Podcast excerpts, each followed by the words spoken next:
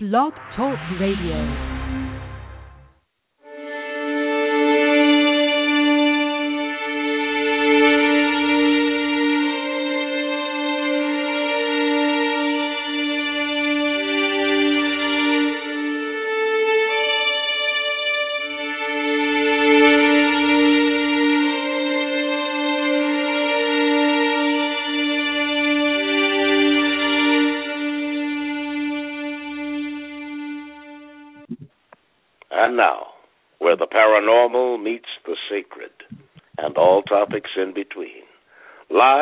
Angeles, California, welcome to the Paranormal and the Sacred Radio Show with your host, Shar McCain.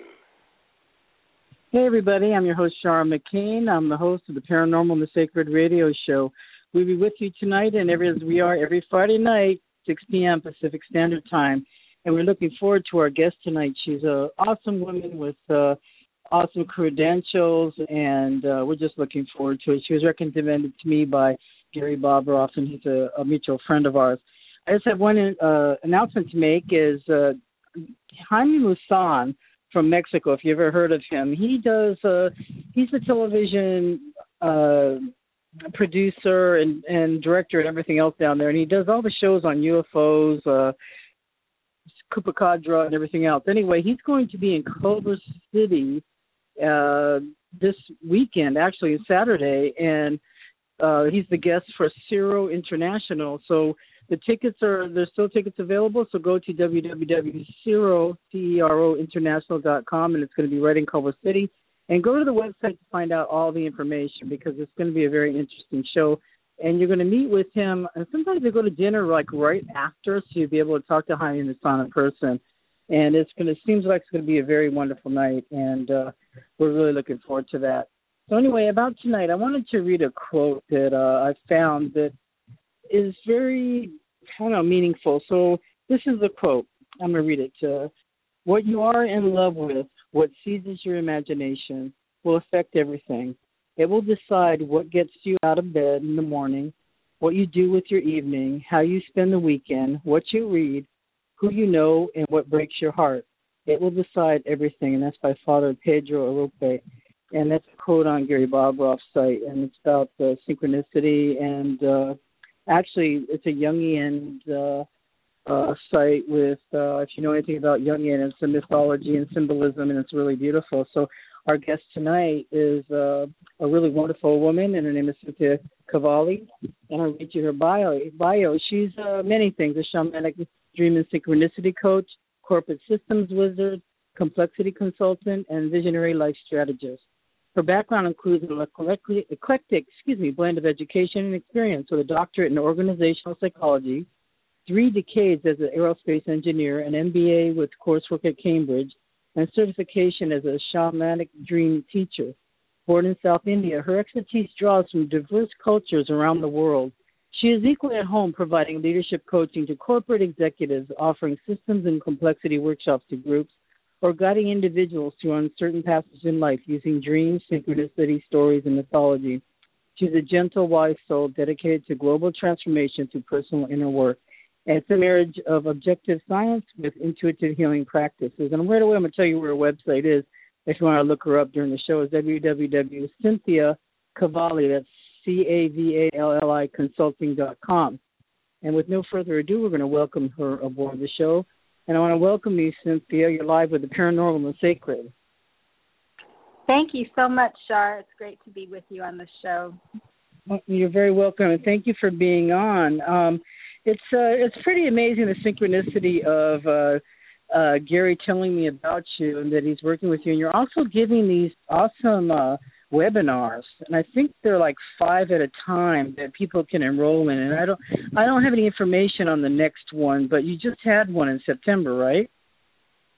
Right. Well, the the um, it's still going on. Um, it started at the, the last weekend of September and it'll continue to November 1. So people are still welcome to join us. Uh, sign up and join us, and um, you won't miss anything because all the the two previous sessions were recorded, so you can you can watch that on playback. Um, and then we start up again this Sunday. We'll have another session, and then there'll be two more after that. So it's Sundays uh, Pacific time, 11 a.m. to 1 p.m. But you don't have to be in the Pacific area. You can be anywhere and call in. And um, if you're interested, you can sign up on either Gary's website or my website, and um, and we can, you know, you'll get you'll get all the information that you need from that point on. So that would be your website's Cynthia Cavalli Consulting at Outlook dot com, or no, that's and my what's, email. That, okay, that's your that's email. email So what's your give the web the, uh, address? web, the website is www.cynthiacavalliconsulting.com. And um, I don't know Gary's by heart, uh, but I can I can pull it up here really quickly and and then Yes. later. Okay. Um, so, Cynthia, why don't you tell us something about yourself? Uh, like you were born in India, but tell us about uh, what influenced you as a child, and what was your family like? Well, I grew up in a um, very uh, religious household, and it was um, not Hindu. It was uh, fundamentalist Christianity, and um, we were very devout. My parents are still very devout, and we moved to the states when I was very small, and um, I I went to Christian schools my whole life, and um, I was really interested in how reality worked, and I was really interested in God and learning about how God created the world, and um, and so I I studied physics as an undergrad, and um, you know that was only that only taught part of the answer of how the universe worked. It didn't address how people work or how we you know how we participate in the world. So um, i became interested in jungian psychology. Um, so i was working as an aerospace engineer and then i was studying jung and joseph campbell and mythology in my spare time and i loved it. I loved what it was how things came together. I loved integrating across the different disciplines and um, trying to figure out how things worked. And the area that that was left unaddressed and that was still a conundrum to me was how does the inner world of our subjective experience meet and integrate with the outer world of objective experience? And um and i that's what synchronicity gets at. That's the area that synchronicity touches and so, and so i became interested in synchronicity through that love Well, what what exactly is synchronicity? So um, the term was coined by Jung, and um, I'll give you the definition that I used in my research, which is a, kind of a shortened, modified form of Jung's definition. Um, it's when an inner event, such as a dream, a premonition, or an image, etc., is matched by an event in outer reality. But there's no way that one caused the other. Instead, their relationship is through meaning. So I gave this uh, example on my um, on my website. Uh, there was a therapist who um, had a client who was coming to him for relationship problems, and um, in the course of events, the therapist was trying to impress on the client how troubled his marriage was, to no avail. And he finally throws up his hands in despair and says to the client, your marriage is like a car wreck. And at the moment that he said the words car wreck, there was a car wreck outside the office. And it the justice you know, it was so shocking when that happened that the client was forced to pay attention and he was quite shook up and, you know, finally the message kind of got through. But, you know, the fact that the therapist said car wreck didn't cause the car wreck to happen outside and the car wreck outside didn't have anything to do with the therapist saying it, those words. You know, there's not a window there for him to look outside and see that this is going to happen. So that's what we mean by um, by two events that are related inner and outwardly, but they're related by meaning and not causally. Right. And usually, to me, the synchronicity part of it actually is to a benefit. You know, it, was like an exclamation point on the point where your marriage was a car wreck, and there's the exclamation point, crash.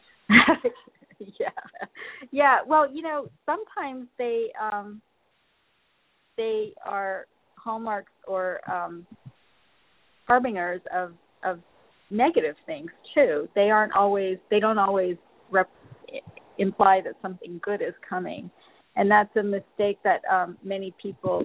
When you there, there's very often a feeling of um, of holiness or numinosity, you know, that something really exceptional is happening, something very special.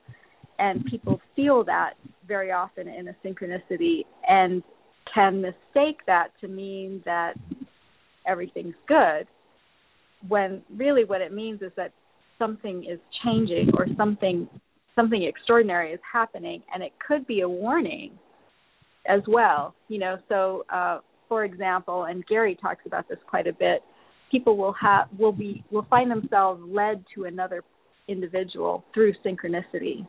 Um, and I was led to my husband through synchronicity. And um, you know, when it happens that way, when you meet someone through a synchronistic occurrence, it feels very fated. You know, feels like, oh my gosh, this is the one, and um, in fact, it may not be the one. You don't know why you were led to this person. Maybe there was some other reason for being with this person or meeting this person. But a lot of people make that mistake and think, "Oh my gosh, this this was fate. We were meant to be together." And when it turns out to be different than that, they're very disappointed and wonder what in the world was going on. So well, but you're happy. Well, you're happy about, but you're happy about your. Well, tell us about how you met your husband because we need a, a solid yes, example here. but you're happy, right? yes, I'm happy with my. yes, it worked out for yes. me. But you know, there were other times in, in my life. It, there were other times in my life where I met people, and it and it wasn't what I thought it was. You know what I'm saying? That's right, the only point I was trying to make there.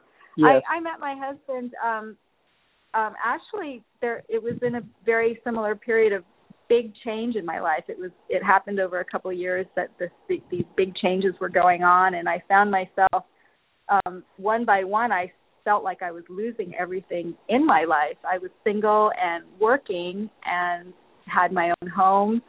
And um, first, I I lost my job, and then you know I was I was afraid that I was going to lose my home, and I managed to stretch my savings for like three years, and I was working odd jobs and it was very very hard and it kind of came to a head in this one year um and i was i was going to have to do something about my house. I was just taking all these odd jobs and in that one year i i began to have very vivid dreams and i began to notice that life seemed to shift and become it was almost as if i would have a thought about something happening and then it would happen, you know, that kind of thing. And that was not yes. a usual thing for me. I'm not I'm not a psychic or anything like that.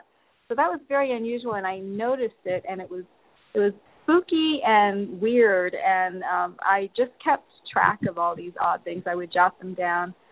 And I kept a dream journal because the dreams that year were especially vivid. And um I I went to uh I was interested in Jung and I was interested in alchemy and there was uh uh the Orange County Jung organization had an annual conference and it was on alchemy and I thought, "Oh, this is fantastic. I don't understand Jung on alchemy. It was very if you've ever read Jung on alchemy, it's yeah. very uh it's very hard to you don't it's know what you're to reading read. it, yeah, yeah. And so a lot I of thought, that oh, Latin too. Yes, and I I didn't take Latin or Greek, so that was yes. So I went to the conference, and um when I went into the to the last the, the main event that I was interested in that had, that was on alchemical psychology, the prof- the lecturer, the the one who was giving the lecture, um, I just felt this incredible incredibly strong um urge that I had to meet him or you know and because I was unemployed I thought it had to do with possible employment. So I I made every effort to try to meet him and then afterwards he asked me for my phone number and I gave it to him only because you know of that that strong impression that I had that I was supposed to talk to him. And then later he, he called and said well let's let's get together. I'll go over this stuff with you and um and before we went out, uh I had a dream that we were getting married, and I was really a, quite appalled because you know I didn't know him and I I wasn't particularly attracted but I thought, well, dreams are, you know, they could mean all kinds of things. And so I just took a note of it. But in the dream I was very, very happy. And um and as it turned out, you know, we did get married. And that year, every dream that I had, you know, that I wrote in my journal, almost every one came literally true. And it I would never have had the benefit of knowing that if I hadn't journaled it and kept track of it, you know. I could look back later and see, oh my gosh, you know, these these were actually mirroring something from my future in some way. Well, you mentioned how you kept track of and kept of your dream, and that's a good thing to tell everybody right now. You've got to start journaling your dreams and these important happenings because I feel like it's I call them the big dreams, and they're kind of different from regular process dreams. They have more symbolism. They feel real, and they I think they're showing you the future or what is a possibility. Do you agree with that? Like there's different types of dreams? Absolutely, absolutely. Um a lot of dreams, you know, people will tell you that, you know, sometimes something something that you ate might give you a dream and and maybe that's possible, but mostly dreams dreams are a commentary from your psyche to your ego self about your life and about you and how you're doing and it's it's such a rich resource that most people don't avail themselves to. It's something that can um you know, looking back at at the dreams that came literally true, you know, even though they didn't help me like win the lottery or anything, even though they didn't even help me avoid bad things because I didn't know that they were dreams from the future. Um looking back, I was able to see, you know, what happens to me isn't random. Um, there seems to be a pattern in my life that I'm living, and something in the world knows is wiser than I am and has me has has me in their hands somehow. I, it was just you know, and so Christians or religious people would say that's God, and I I don't disagree with that at all. Whether you call it God or you call it life, there seems to be something else, something beyond. And it was it was such a reassuring realization looking backwards and having the dream journals to see that because it's one thing to believe in God the way you were taught growing up, but it's another thing to experience that same kind of um knowing in adult in in later life in a different way than we were taught. Yeah, because if you said you're a fundamentalist, uh, I think there's a lot of threats that go along with that. And then when you find out that there's, there's a richness and uh, beloved uh, experience with your higher power, it, it takes it to a whole different level. And then having all the symbology of the Jungian point of view, to me, just helped my uh, whole Christian experience. Really, it developed yeah, into something. Yeah richer. Not just not saying that uh, plain old religion isn't great, but it is. But uh, it developed into more mysticism. Let's put it that way. Not not that everybody agrees with uh, mystic's point of view. Right, right. Well, I I found um, it's true. Not everybody does. Some people find it more comforting to have a concrete belief and have um, more concrete uh, depictions of the divine, that's more comforting for some people. Uh, for me, it was it was not as comforting. For me, it it felt more like a straitjacket, and um, yeah. and uh, you know, it was not it was not helpful to me. Um, I think for a lot of people, a, a lot of my friends I know who have left fundamentalist Christianity behind and perhaps this is true for other fundamentalist type religions. Um, you know, at some point, life goes beyond what what the concrete depictions of uh, of life in a in a more um, I, I'm not saying this right, but you know, when you have a fundamentalist view of reality, life your modern life is going to exceed that, and then you're going to have no context for the things that are happening to you And so a lot of people just abandon everything that they were taught because they don't know how to reconcile those two perspectives. Um, but but you don't have to abandon them. You know, if you believe in God, God is bigger than that and can help you see that. If you don't believe in God, life is bigger than that and can help you see past that. You don't have to call that God if you don't feel that that is actually God or if you have an issue with the idea of God. You don't there's still something bigger and beyond this immediate life and there are ways to experience that regardless.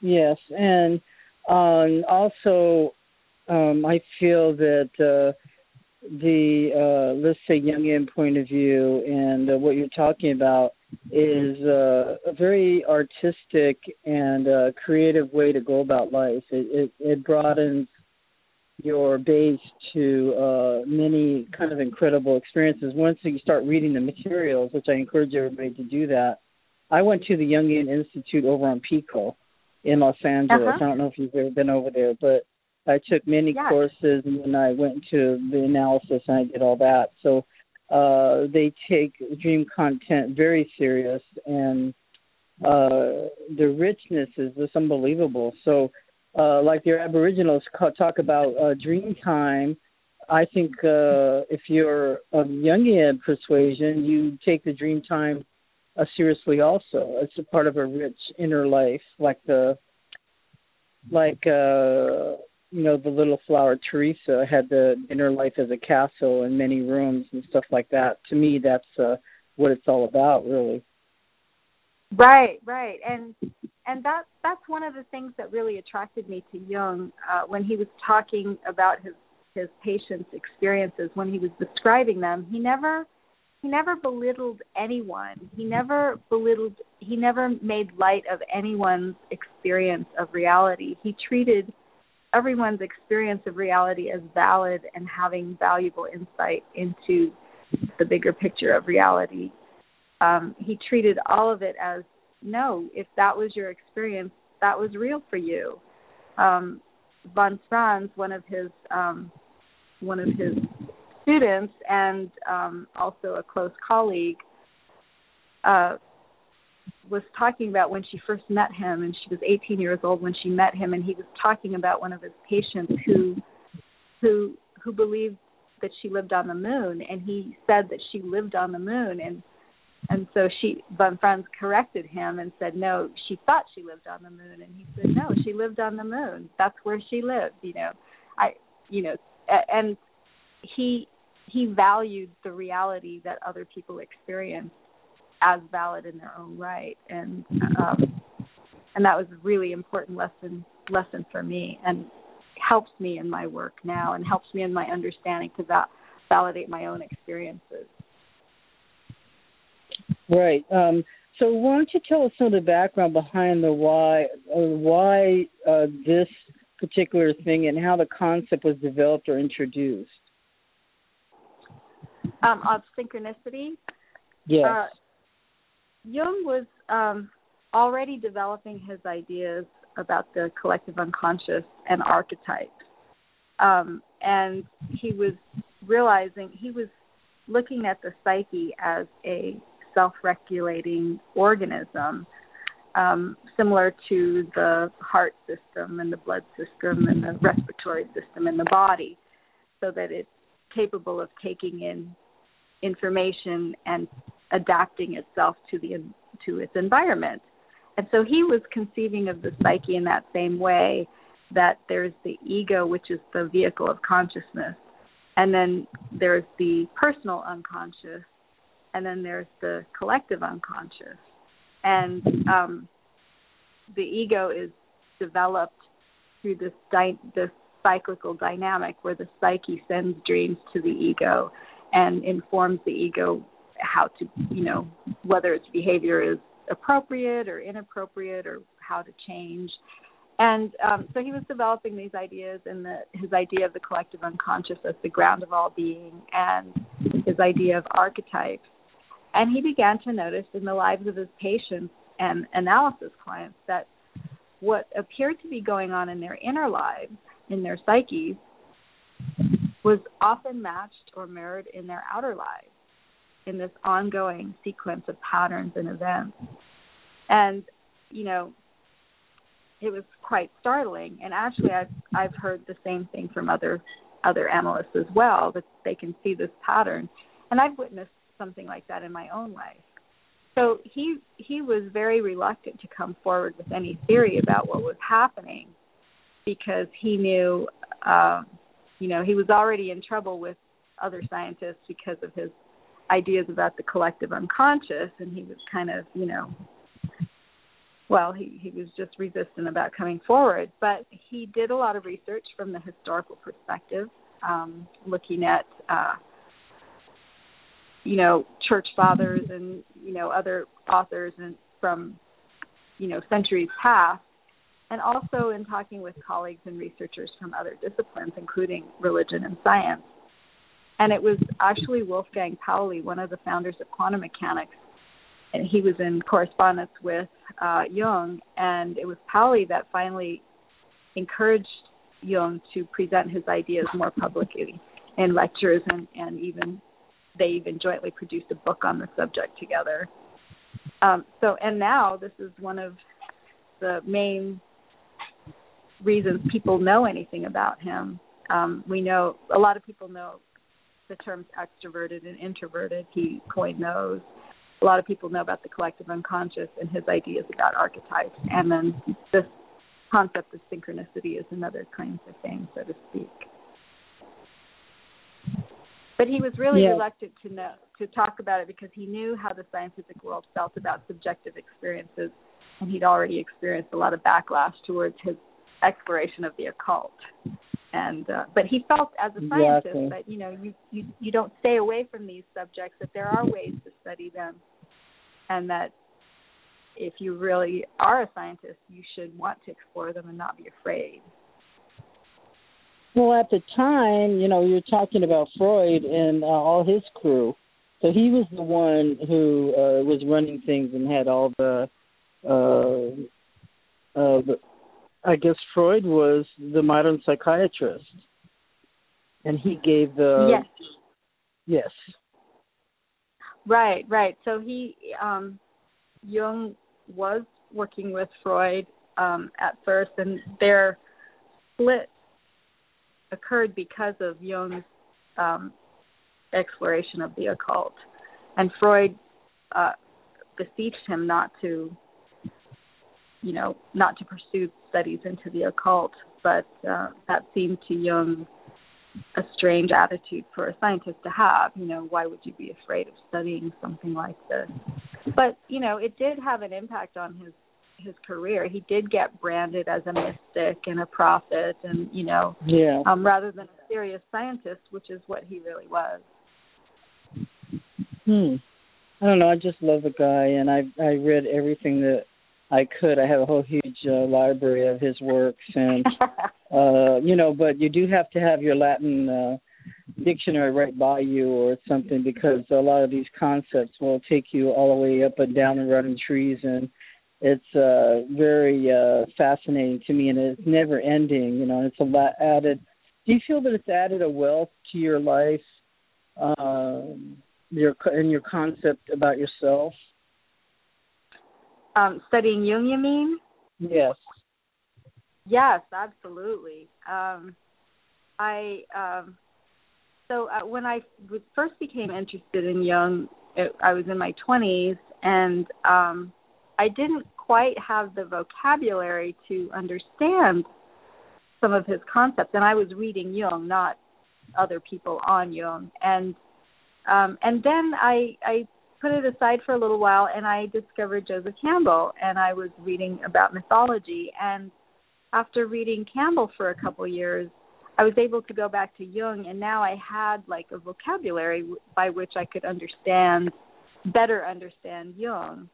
And um I found I found that the best way to I really couldn't read Jung. I had to read a little bit of Jung and then sit with it, you know and it would incubate yeah. and maybe I would maybe I would have a dream or you know I would talk about it to my friends. They didn't I didn't have any friends who were studying Jung and so that was a little bit um lonely and uh, yes. another friend of mine another friend of mine said you know there's a Jung club or a Jung organization in orange county and so I joined, and I don't really like clubs, but I joined and I went to every lecture, and I joined joined a dream group, and um, and and it changed my life. It changed.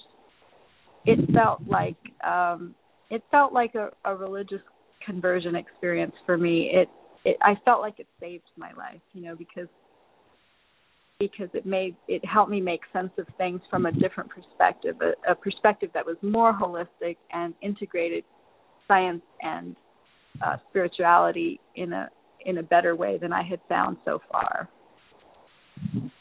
I totally agree with that, and that um, it's actually let's say you know you're going about your day to day life, and uh, sometimes things get very difficult, and what really helps is to find symbol symbol symbology and meaning in what's happening to you, and then if you're reading somebody like uh, Joseph Campbell or watching uh, his interviews of uh, what's the name, the the myth, man's myth and meaning with uh, mm-hmm. oh gosh, anyway, uh, another young man, and he's talking about. I bought the tapes even. It kind of elevates you out of the muck and mire of what you're worried about every day, and it, it reminds you of where you're supposed to be and how it's supposed to be. it, it is a it's a spiritual experience that never fails yeah. to lift one, lift one up when you read the material again. So it must be a joy for you to teach this material.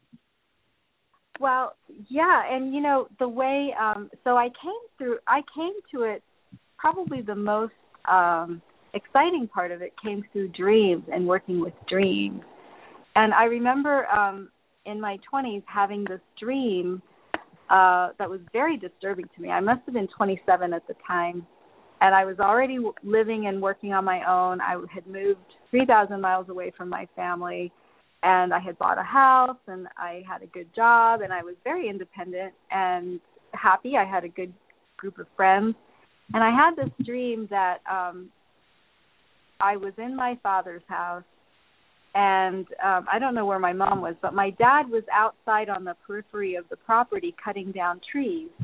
And um I could see him working and he was going to come in at sundown. And um I noticed when I looked out there that there were these three men who were talking to him. And um you know, and I went back about my business and then sun sunset came and he didn't come back home and I began to be worried. So I called the FBI, and the FBI came. And as we were talking about his disappearance, and I mentioned the three men, they appeared to be arguing, you know. And my dad was had a chainsaw and he was cutting down trees. And um, as we were talking in the living room, blood started dripping from the ceiling. And we went into the attic, and and there was a carpet rolled up, and in the rolled up carpet were the remains of my father. And I it was the middle of the night. I woke up. I called my my family back home, and they assured me that they were fine. But that dream has stayed with me. It was it was so disturbing and so upsetting. When I found the Jung group, and they offered a dream uh, a dream group. They had a dream group there. Um, I signed up and I worked with this dream. And what my um what the analyst who was leading the dream group helped me helped me decipher for myself was that this dream was about becoming an adult and coming into my own as a young adult and no longer falling under the agency of my father but now being in charge of my own agency of my own life as the as yes. the, uh, key authority figure in my own life that it was no longer my father but it was me. And the way that he worked with me with that dream, he didn't tell me that's what the dream was. He had me answer questions, and I said that that's what the dream was. It was just phenomenal. It just, I loved it. It felt so right. It felt so true in a way that uh, I hadn't experienced before with symbols and symbolism, and and that that really started the changing of my life. You know. It does, and uh sometimes uh I think there's a reason okay okay I'm going to ask you the question rather. Uh what is the reason for the symbols in the dream? Why doesn't it just tell us flat out what it is? Why is it always like a symbol? Well here's what I think. Um it might be it might not be completely accurate but um language is maybe a little bit not quite accurate when it comes to describing concepts, right? So when we try to pin a concept down using language, we kind of get it, but we we never get it completely. We're never able to convey it completely the same. And you can see it in different languages. There there may be something such as love, and some languages have tons of words for love, and each word has a slightly different nuance, and other languages have fewer words for love, and none of those words for love actually get at the totality of what that means, what love means in a, in our lives. And so I think language is is rather inexact, um, whereas symbols really are speaking to something that go beyond our understanding and they want to be known. So they appear in our lives wanting to be known by us and we try. And so the psyche speaks not in english or whatever language you speak. It speaks in symbols. And you know when you hear about people who have near death experiences um or encounters with uh people who have died or um dreams of people who have died or you know things like that they they tend to describe they tend to say that there was not that communication was telepathic. You know that they they didn't speak that um that they knew in their minds it was mind to mind. And that seems to be a much more direct way of communicating. And i think um maybe in embodied in our physical selves we use language because because that's what you have to do when you're embodied. But maybe outside of that everybody communicates through symbols. And i don't know i'm conjecturing but that that seems it seems to be something like that going on. Um and so i agree. yeah? Yes i agree because just think of uh how people can understand each other beyond language but even beyond species. How can uh you understand like I don't know if it happens have happened to you, but I can understand if my dog uh is thinking something, wants something, or I've had birds talk to me in my sleep. I'd be sleeping and they send me a little dream. I need my water changed. You know, I had a bird that do that to me all the time. but he would send it in a symbolism, like there was there would be dirty water in a fish tank. And I go, what the heck? I wake up and sure enough, I go look at his cage and he literally would throw water at me change this water now, even though he's the one who. That's great. You know, I know. That's it's great. That's I uh, interspecies that it is. It's a language that is uh, direct and there's no miscommunication about it. Right, right, and that's how that's how almost everyone who who's who's had that experience describes it. That that it's that it's direct, it's mind to mind. So uh, that's my guess for um, for why why psyche prefers symbols. Um, every now and then, you know, you can get words in a dream, you know, you can get messages, but I think the symbolism conveys more of the totality of the concept or the idea. Um, and um, it takes us, it puts us in a, in relation to something that goes beyond as opposed to uh, a word or maybe a sign, just, just uh, a picture of something that's more concrete and and is only what it is, what it appears to be. Dreams. Yes. Uh, so Von Franz Von Franz says dreams never tell us something we already know. They always come to tell us something new and different. That's interesting because that's true, and I also believe our dreams lift us beyond our intellectual capacity at times. I had that I've learned through my dreams so many times beyond what I was capable of before I went to sleep. You know, all of a sudden I knew something now that I woke up because I was taught during Yeah. my sleep a certain concept. It's happened to me so many times, you know, that it changed Yeah. me during the night. You know, I've even woken up with a different belief system and think, what the heck's going to happen to me now? I believed one thing when I went to bed, and now I believe another thing when I woke up. well, there are um, there are dream traditions that believe that when we sleep, we actually go somewhere and are busy doing things. And I I wouldn't be surprised if that's the reason why some people are way more tired when they after they slept because they've been so busy during the night. I think I'm one of those very busy going about learning, and there's some kind of college campus that I'm I'm learning at because I'm telling you, it's happened so many times. It's it's very fascinating, and it gives me some kind of uh interesting and rich uh inner life that sometimes really it's hard to put into words. You know, to Yeah. discuss it is very difficult at times. Yeah, yeah. Um and it can feel lonely when Yeah. when you're not able to share uh such a such a joyous experience or such a enriching experience that's part of your reality. Um, how is uh, synchronicity different from uh, regular coincidence?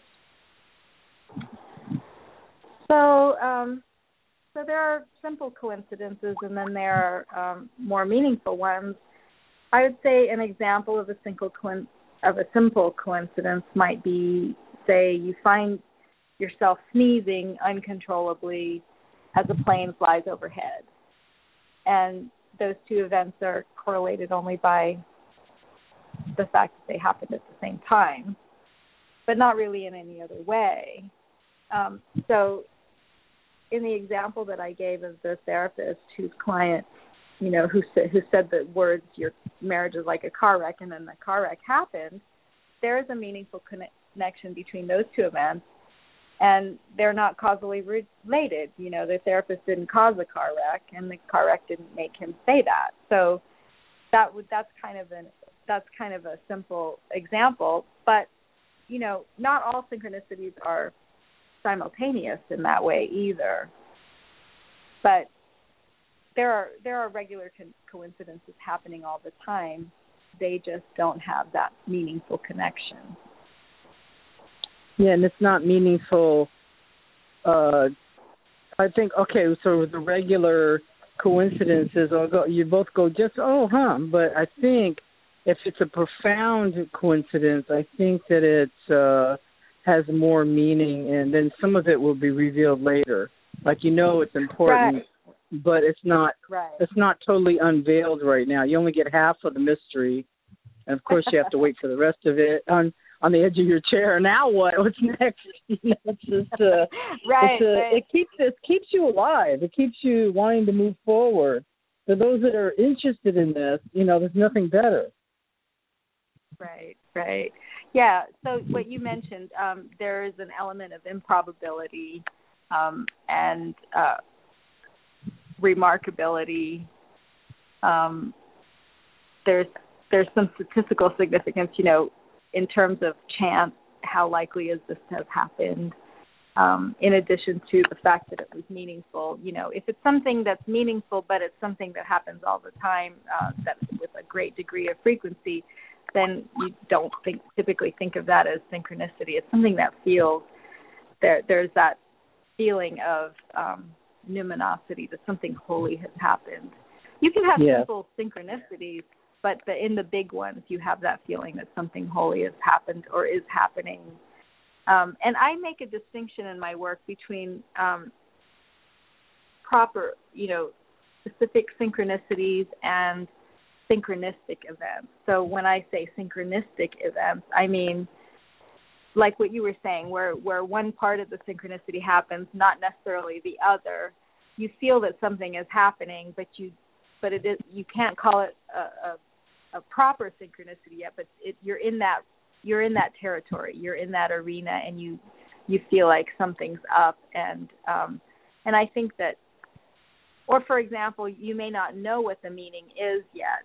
Um, so people will have uh, patterns, repeating patterns of numbers, or um, images or phrases, and those will occur over and over again. They may not know the meaning of that yet, but I would call that those are synchronistic events as well. You know, even if they aren't specifically a synchronicity in itself by my by the definition that I use. Yeah, and sometimes it's there to. Uh, I notice that synchronistic events is sometimes it just makes a fool out of you. So you could just say in one second, "Oh, I don't believe in this stuff," and then all of a sudden the thing appears. You know, whatever it is, and it's a it's kind of scary, but I, I like this quote. This is by Betty, Betty Sue Flowers, and she's speaking on um, Joseph Jaworski. I know that I know you probably read him as, as we all have. Uh-huh, uh yeah. But this I is know, this I know is both yeah. Is that yeah?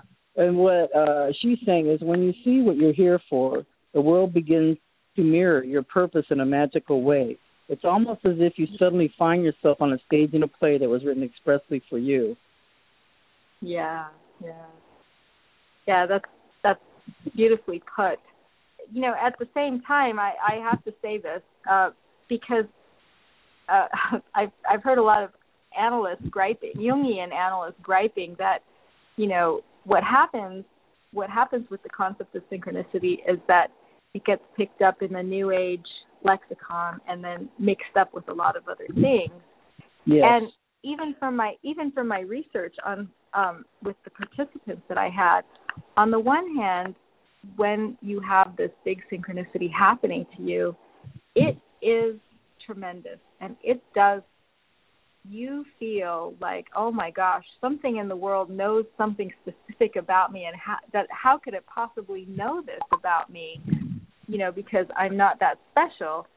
And and um you get the feeling that you are indeed very special but at the same time every single one of my participants said they also understood that what happens in the world is not about them on the one hand you feel incredibly honored and recognized and valued and affirmed and special. And on the other hand, at the same time, you realize what happens in the world is not about you. So it's not an ego trip at all. It's really about recognizing who you are and your place in the universe, and that there is a place for you in the universe, but that the universe isn't about you, that it's about something much, much bigger that we all get to, are privileged to play a part in and that those two things go together, and that seems to be the hallmark of uh, of transformational synchronicity. Yeah, the key word there is transformational. It's uh, Yeah.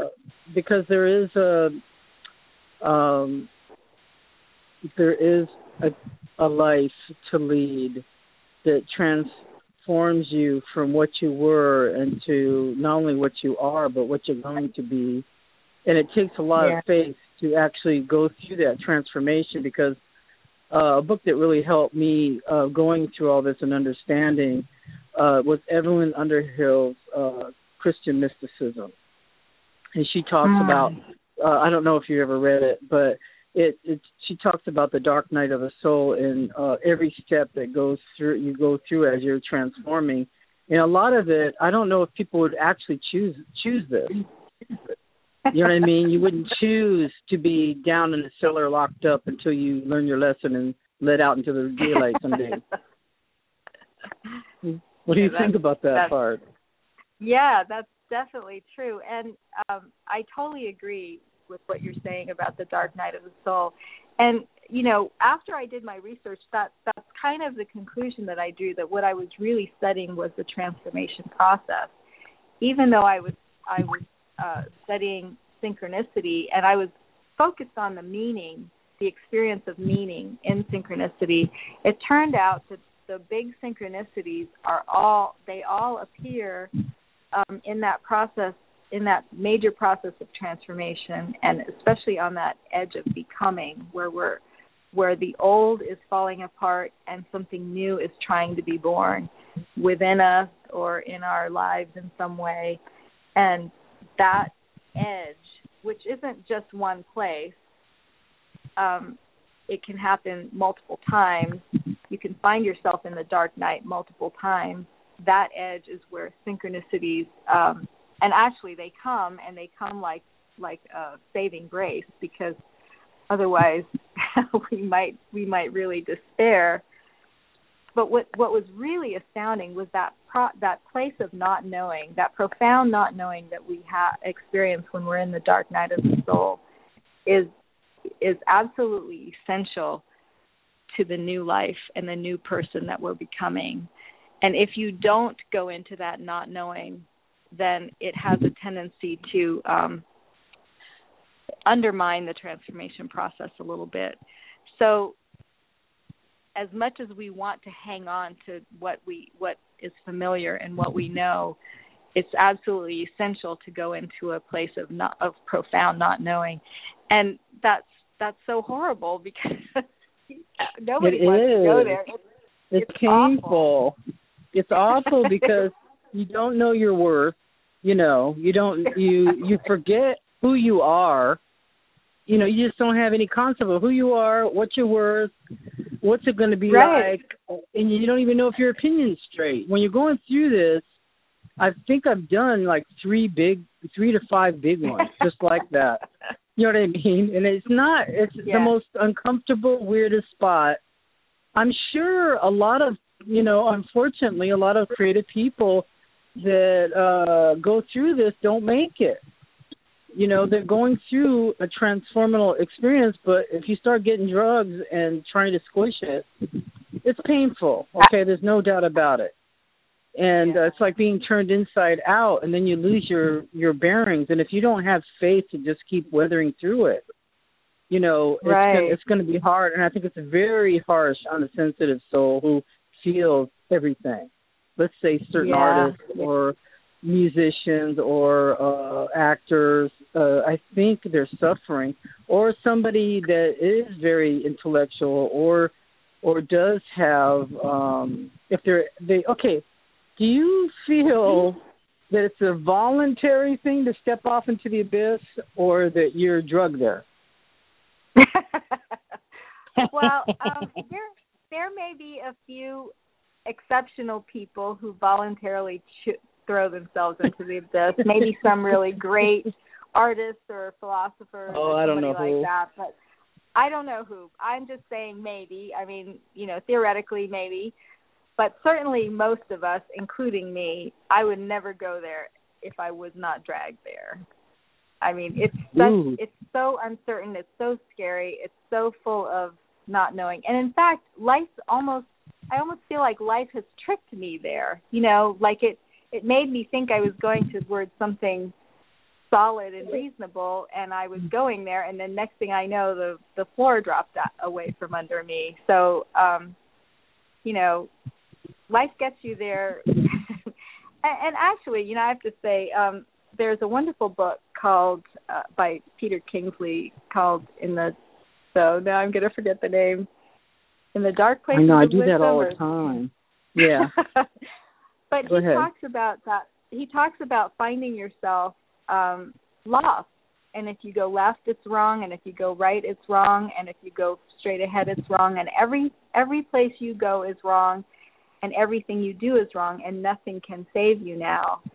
And the whole point of that place is to be lost. That is the place that you were supposed to be because that's that's the only way that transformation, real radical transformation can happen. And it's it's terrifying. It's so it's your ego that's experiencing it, everything and you need your ego and the ego kind of has to go through this falling apart before it can come back together in a new way. And I mean, I know that intellectually, but when it happens, it's horrible. And I never, Yes. I never want it. I always resist it. And you know, sometimes life drags you. But really, it's the best thing that can happen to you. It's the place where growth happens. It's the place where creativity happens. And um, you know, you mentioned artists and actors, actors and um, musicians, and the really, really sensitive souls. I, you know, I don't. I'm not saying that all addiction is due to this, but I'm sure some some addiction, some self medication happens because because of a fear of going into this place, and certainly um, we're right to resist it because it's a place where things come apart. But it's also right for life to push us there. it's it's the tension of life and um and you know there are people who who go into the abyss, abyss and don't make it out so it requires a, an ego that is strong enough to withstand that tension um even as it's falling apart that something something of the of the individual remains it's not straightforward yes. at all no it's not yeah. straightforward at all and there's no like road signs that this way is this magical experience and sometimes i wonder and i'm kind of confused when uh people are very happy about this you know what i mean? They're uh it's wonderful when you have the insight but that insight leaves. Like uh, okay you get this profound insight. This is what happens to me. I get a profound insight that maybe the next day makes no sense to me anymore. You know what i mean? But it did change it yeah, did change me for that minute, but it, yeah. and then I could not articulate it right, and then that's why it's important to take notes and have a journal. You know, because now yeah. you got it, now you don't. That's very true. Um, and and the the journey can take you moment by moment into new territory and um and you know i mean about taking notes it it's really it was really helpful for me to take notes, but I couldn't take notes on everything. And there were things that were profoundly moving to me that I didn't capture and I kicked myself later. Yes. But I think I think you have to just let it go. You know, if it if if it's really important for you to know it, it's not nothing's ever lost and it'll come back to you. No, it really. Need, you know, yes, so you're it, right. It's, you do your best and you be gentle with yourself and you even have to have a little compassion towards yourself because because we we only can go with what we know you know and we're going to make mistakes and and we're going to screw up and we're going to get some things right so i think it's it's really important to have compassion for ourselves um it's not an easy process that dark night of the soul mm-hmm. it will kick your butt it's it, rough it is not it's fun. rough but I encourage everybody that is maybe going through this, and the hallmark is is that you don't know anything. It's dark, everything's messed up. You might lose your job, you might have bad health. There's like so many uh negatives to it, but every single person that has lived through it and transformed into a better, stronger, more awesome human being. So I want everybody to hang in there and hang on because it's going to be better on the other side. It's going to be glorious on the other side.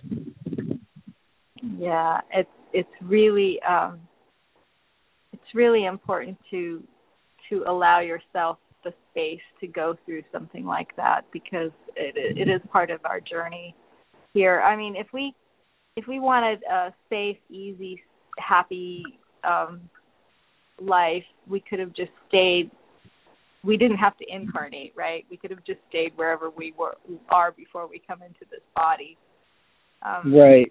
And once we come into this body, you know, it's good to get the whole experience, however painful yes. it is. It's yeah, easy because... for me to say that now when I'm sitting here and I'm I'm safe in my in my living room, but um and I know right. when it's happening, it is it is it can be terrifying. But, yeah, it um, can. And but but you're you're actually uh, a life coach that can actually help people through this type of thing because that's what I was picking up on your website. Because I was looking at it, when you know what, this would be really good to have a guide because we we have lost all the shaman and the guides. You know what I mean? There's not many here, and uh, we're not recognizing these kind of rituals in the modern life. And I think it's so important. Right, right. Well, um well there's still you know, there's still guides around and sometimes yeah, in our deepest in our deepest, darkest moments, um, the right guide does appear uh and help us find our way again. Um and that guide can take many forms. It can take the form of a human being, it can take the form of a dream guide, it can take the form of an animal. Um, there are many ways that the guide will appear. But what and that is some of the work that I do and um you know just to tell you briefly when people are in the dark night of the soul when they do find themselves in this in the abyss, so to speak, um, there are still things you can do. Now, the point of that time is not to act, you know, and almost any action you take will probably turn out to be wrong, and it can feel very defeating. But there are still things that you can do. Um, I think the pri- the biggest thing I found about that time is it's really a lesson for our ego parts of ourselves to take mm. a back seat. This is the time for the heart to shine.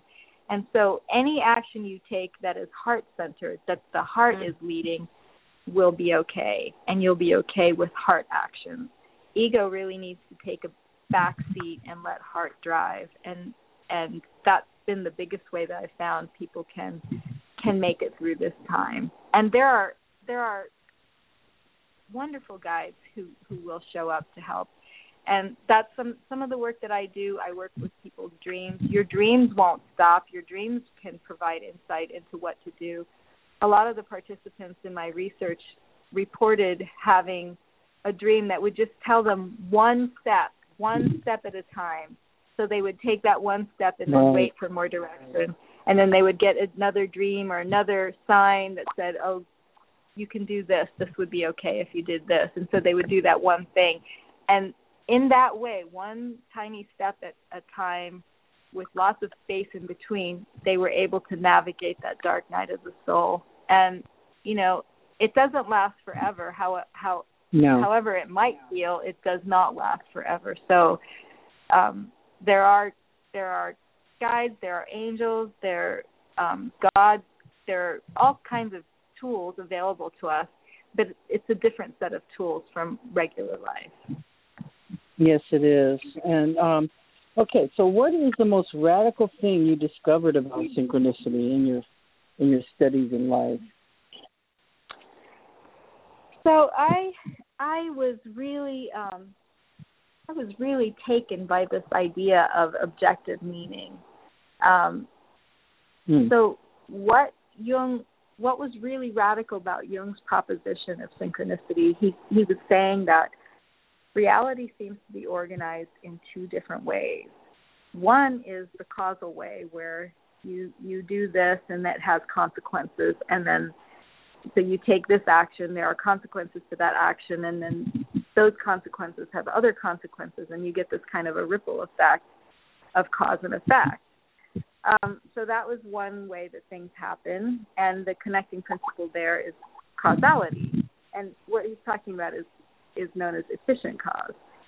But then, um, what synchronicity, his concept of synchronicity was pointing to was a completely different way that reality is ordered, and that is through patterns and meaning. And he used the word meaning, knowing that it would be problematic, knowing that most people uh, consider meaning to be uh, human made, you know, that people think of meaning as a human construct. But he used the term anyway. He said you could use the term equivalence to to describe what I mean, you know, that this kind of these kinds of clustering of patterns and things have coming together because they have similar they resonate in some way um, and i even know another researcher who uses the word uh, salient to describe this but um, but i use the term meaning and um, it there just appears to be this connection between what goes on inside our psyches and what happens in the outer world. And science typically considers the superstitious and you know either refuses to explore it or does so in like a very materialistic reductive way. But this is is a really re- radical this to me was the most radical thing about synchronicity. Just that's just really fascinating. Are you ready to take a phone call with a question sure okay because we're midway through and uh we'll just take a question right now Okay. Hi, area code 917. You're live with the Paranormal and the Sacred. Can I have your first name, please? Hi, this is Anne, Anne Marie. I'm hi, calling Anne. from, hi, I'm calling from uh upstate New York. Oh, cool. And um, so what, what's your question, Madame? Okay, I have a couple things. Um I wanted to share a really funny story of synchronicity, if that's okay. If yeah. that's okay with your guest, you know. Um, about 15 years ago, I was receiving all these big signs. I need to move to New York. I need to move to New York. At the time, I was living in North Central Florida, and I was just getting these signs and signs and signs. And I'm I'm also I'm a singer, and I was singing at a wedding, and I was talking with my pianist, and I mentioned to her, you know, I've just been getting these really big signs that I need to move to New York. And at that very moment, this woman, dressed very nicely, walked up to us at the piano and said, Oh, I'm from Manhattan and we don't have anybody like you there. You should come to New York. and I just said, Wow. You see? so I don't know if that's synchronicity, but it was pretty funny and very coincidental at the time. um, I would consider that a synchronicity. Yeah. yeah, that that happens all the time to me. Um, one thing I wanted to to ask you, and and I totally understand what you mean by the dark night of the soul and how painful it is. Uh, and I've gone through, I'd say about four of them in the past three years, four years. Um, really, really serious shakeups um, in my soul. Um, and during this time, you know, my marriage is one of the things that totally imploded. And it was a long marriage. It was 20 years long um, at the time, 21 by the time he finally uh, left. But in in my Christian tradition, in my Catholic tradition, one of the things that we do is we pray for very specific intention. You know, we pray for healing for friends. We pray not just for ourselves, but more importantly for somebody else. And and one of the things that I'm I I want to kind of understand is in in a situation like um what you study and you know what you teach where does that fit in? Is there a purpose for praying for the benefit of another person? Sure sure. Um i certainly there's a benefit. And and i i've read from i've read accounts from people who had near death experiences say that um they could see the prayers of the living or keeping you know holding sometimes it even holds people back who are trying to pass to the other side. Um and i've experienced in my own life the benefits of prayer. And um i had a sister who was very ill and she subsequently died but when she was before she died and when she was very sick, she almost died several times and each time it was the prayers of our community that that pulled her back and she was we were able to enjoy a little bit more time with her.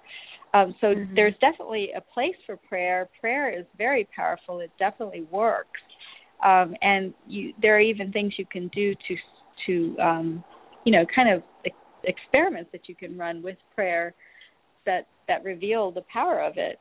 Um, but in terms of a synchronicity, it's it's not quite a synchronicity because there's intention behind it. Uh, mm-hmm. um, and the primary difference, the way I'm distinguishing synchronicity from other kinds of prayerful activities or intentional activities, is the participation of ego. And the participation of ego is not a bad thing at all synchronicities happen, they're like acts of God. They happen outside of us.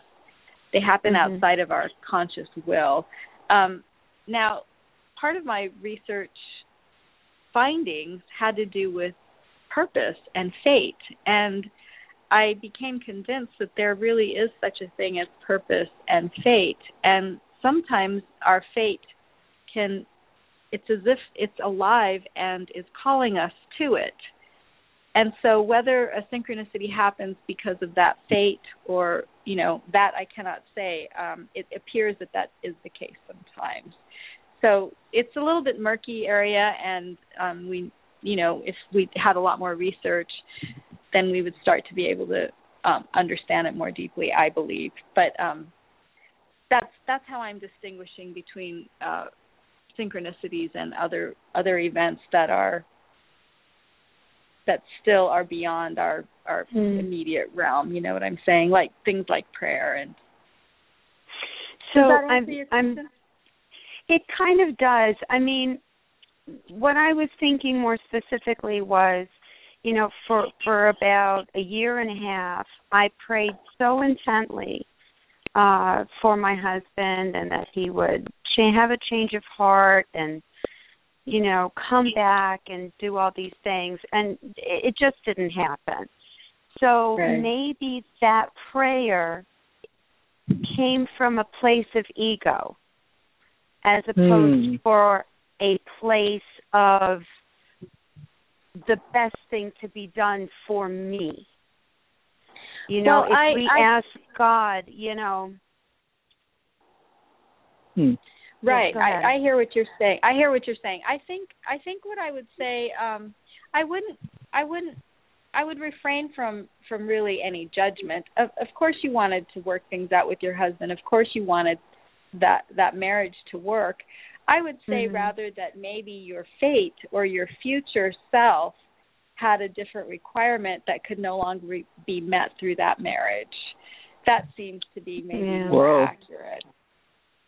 Um, yeah. yeah. so I agree, you know, I and we don't know if too that's because well that's a big that one because that's a big one because your let's say your family, your children, your friends are all and yourself is all geared around hanging on no matter what when maybe your right. authentic self is out calling you to let go. And that's like our right. will. I know we pray for these things, but maybe the answer is different than what we expected, and that's one of my biggest disappointments is not getting what I want. I'm praying, sure. but God has something big in mind for me, which is not what I'm praying for. He's saying, well, "I have exactly. something else for you."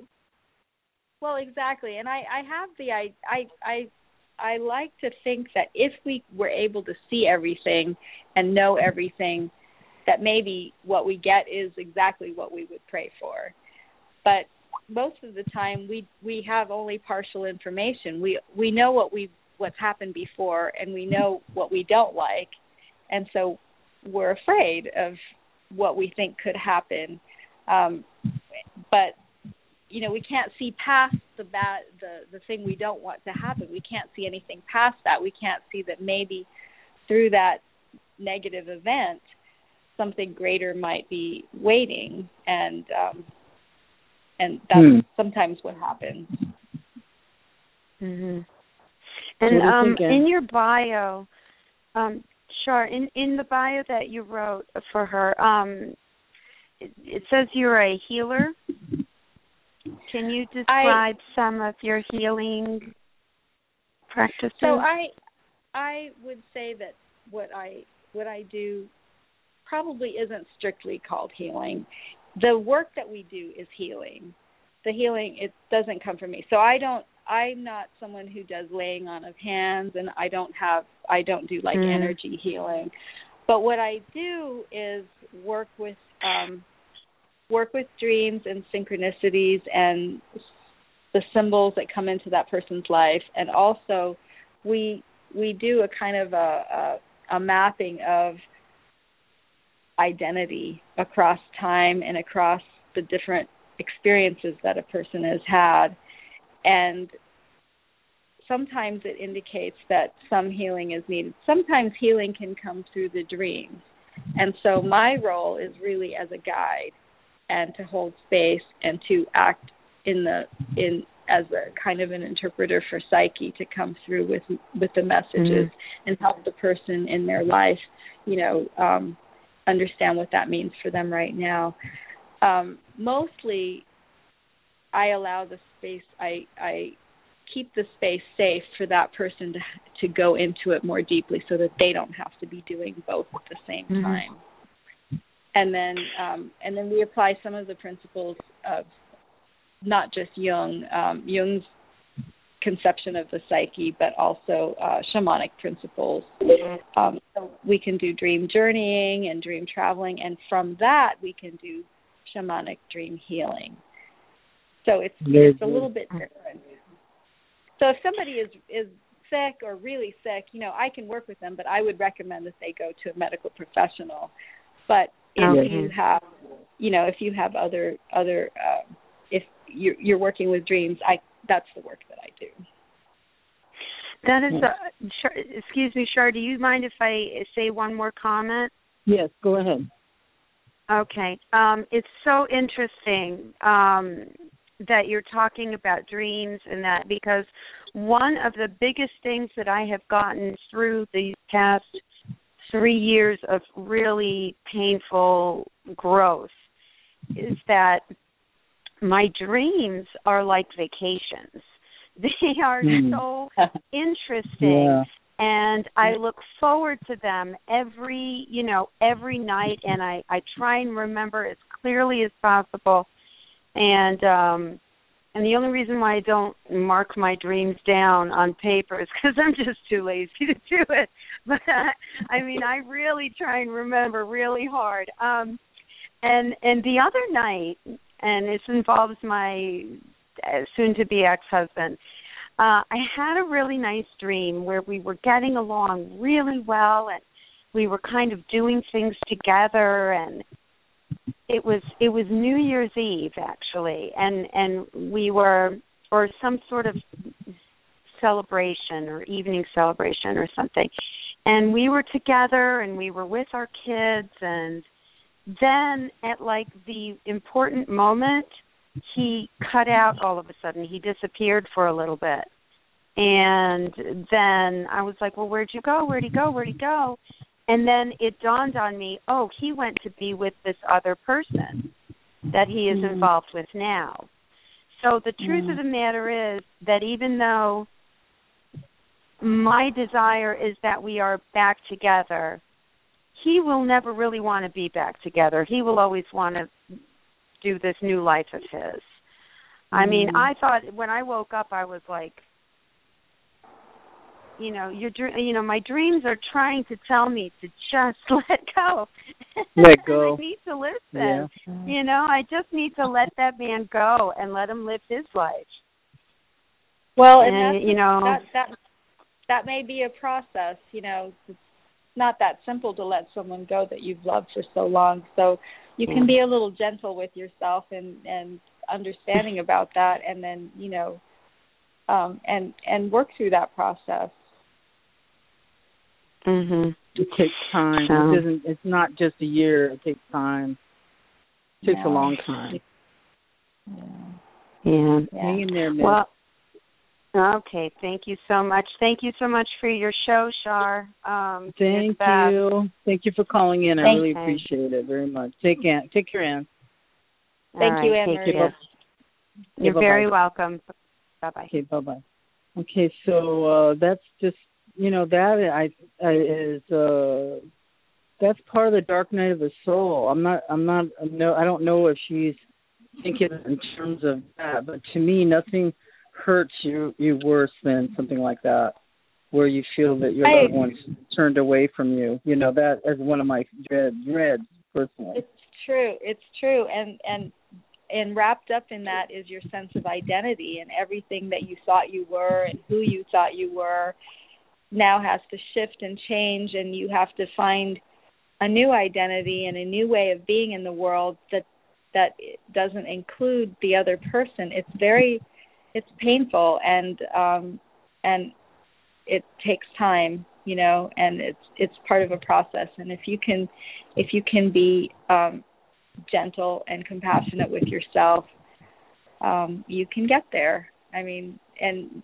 maybe you need You help. You can do it. then you get the help. Yes, absolutely. And then you maybe you need help, and maybe you get the help that you need, and maybe That's you know right. maybe there'll be other obstacles around the along the way. But it's it's it's not the end. There's more good things ahead. Well, you know, personally, you know, this is what almost took me out is is that I've been married 27 years and we've been separated the last 5. And uh we got uh I'm Greek Orthodox. We got married in the at, our 10 year anniversary we got married in a Greek church and I'm going to tell you something that is very profound. that um it was almost like uh having a dream when you're awake, but this was intense. So, you know, it was like I remember because it was um August 31st, the day of the Blessed Mother, and we had the big fat Greek wedding, you know, the whole bit, you know, and uh uh-huh. and when we came home that night, we'd already been married ten years, so you know the church, and he's uh uh I, I more I, Irish Catholic, so but still Uh-huh. the church okayed it and everything. So I thought this would really help us in our marriage and everything. So now we're back home at the end of the day, and uh I was sitting there in a chair, and he was sitting on the bed, and he was untying his his uh, wedding shoes. He had these uh, black shoes. He was untying the laces, and he got one untied. Then he untied, and while he was untying the second one, his leg was, you know, crossed, and he was untying it. He looked up at me, and I, but I was looking at him, and I was just thinking. I don't think it worked. You know, I hate to say that. You know what I mean? But I was thinking, oh my God, I don't think it worked. Like, I don't think get married to the same person over and over again is going to make this any better. You know what I mean? It's not going Uh-huh, to save our uh-huh. marriage. But I thought if we holified it or holified, I don't even think that's a word. But anyway, if we had it sanctioned somewhere, Yeah. it's going to Yeah. work. Anyway, so I'm sitting there thinking like that.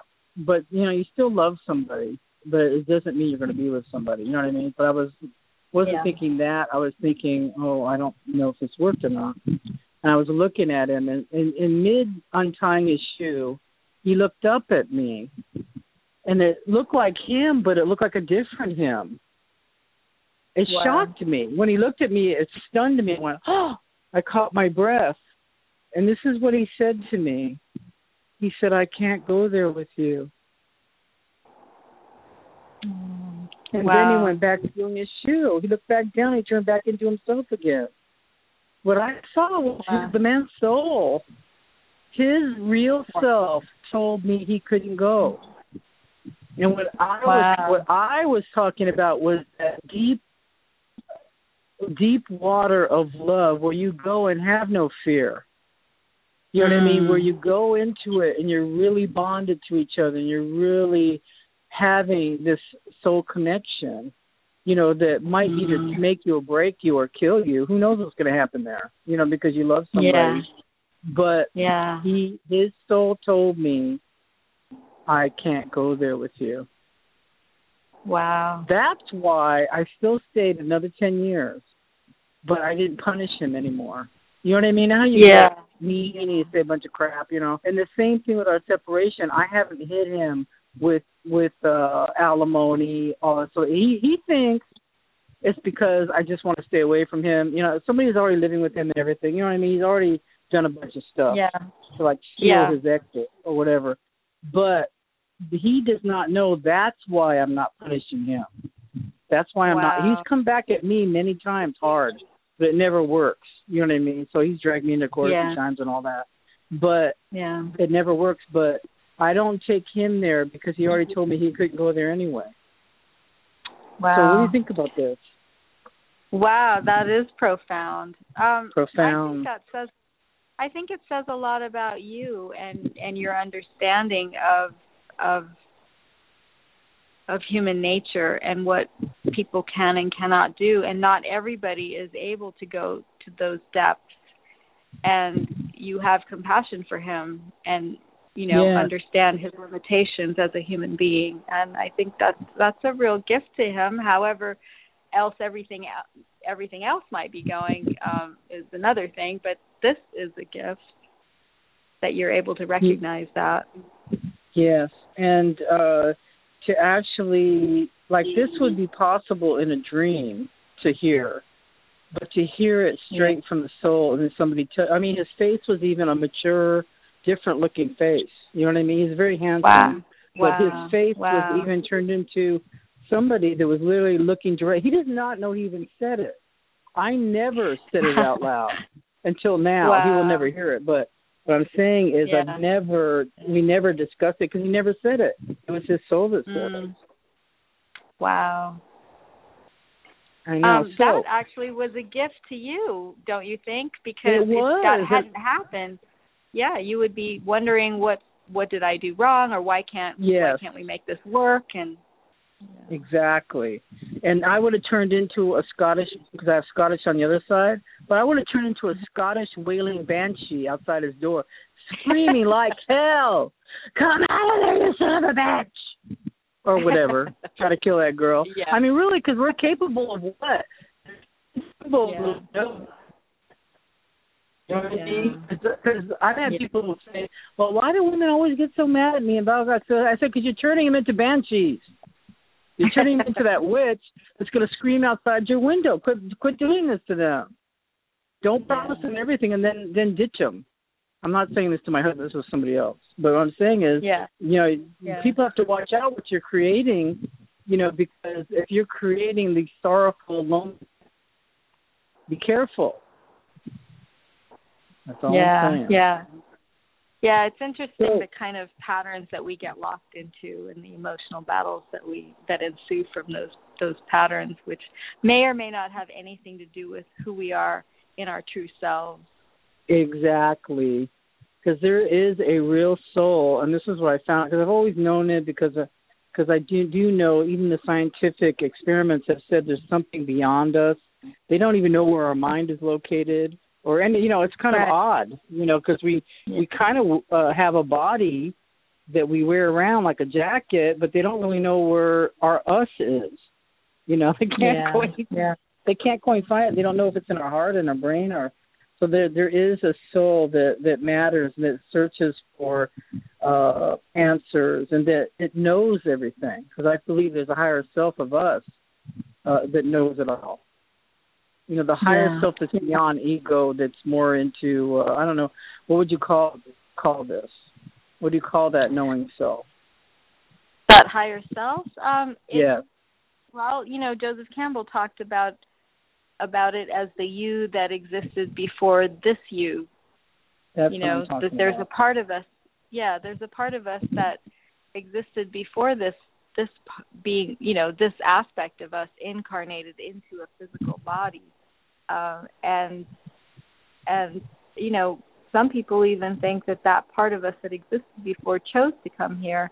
In a lot of near death experiences, people talk about finding themselves on the other side uh, and discovering that you know we choose our soul families. We choose the people that we want to incarnate with. We choose uh we even choose some of the lessons that we want to learn. Um and some some of the things that we do in the incarnation is um release karmic debts for example. You know there are a lot of things that we can do and there are a lot of traditions that teach this and i i like to read near death experiences and there are a lot of people who talk about um you know the things that they saw on the other side and that this is this this is part of and uh, you know you can look at the people that are in your life and um and some of them for sure uh, you know my cousins i can say my cousins i love my cousins very much and we're very very close and i feel that we all have chosen to come together and to the world at this time with each other and support each other and it's lovely um It is. and it's so if you can beautiful. if you can if you can find that in your life you, you know it's it's wonderful and it can be a source of great support Yeah, because I understand. I have some cousins I love very dearly. They can actually be more than cousins. They're like almost like your soulmate brothers and sisters. You know, Right, there, right. there's such a comfortableness with them, and you know, and I have that too. Thank goodness. But okay, so uh why does synchronicity matter, and what are its implications? Like, how does it change our worldview or our attitude towards the world? um so i think that uh I I think the reason it matters is because it's some it's some it's such a common experience. It's an experience it's part of how the world really works. It's a real phenomenon in the world. And even though it's not recognized by the scientific tradition and I think part of the clash between science and religion and religious fundamentalists and science scientific fundamentalists is over the the fact that science all by itself doesn't really satisfyingly address the full range of human experience. And religion doesn't either.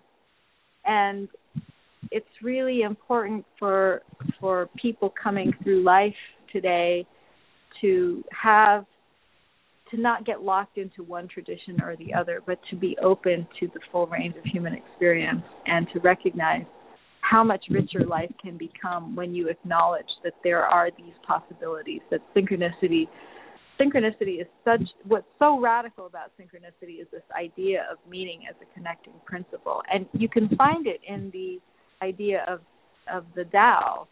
Um, and so if you read the Tao Te Ching and um, even the way that the I Ching works, if you cast the I Ching, you know, you cast the yarrow to find what's happening in your life, you know, it really talks about the patterns and how the different patterns can overlap with moments in your life, you know, where you are in your life at the current time.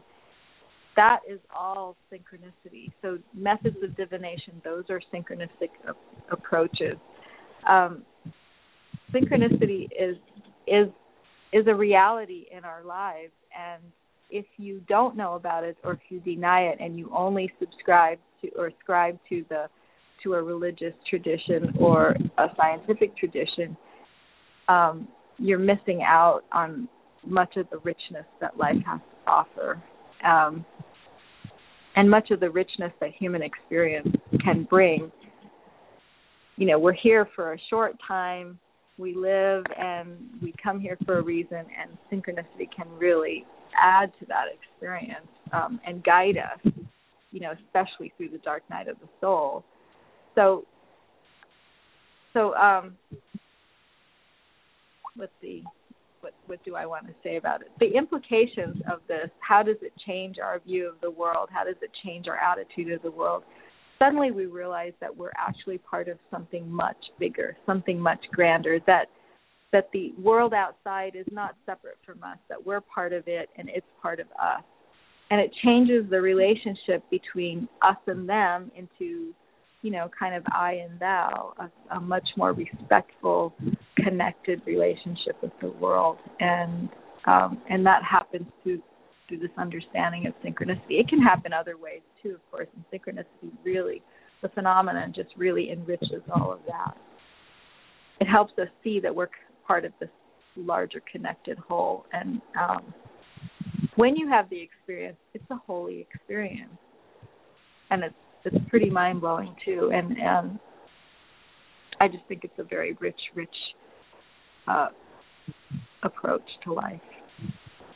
I think so too. I think it adds that depth and the it actually adds a, a language uh, that would help you express this uh, inner journey and uh, like Joseph talks about uh, in his book The Hero's Journey, um, his interviews with uh, remember he had series on uh, Say that again. I'm sorry, it cut out just. Do you do you remember do you remember uh the series that was on by uh Joseph Campbell and he was being interviewed by was that Myers?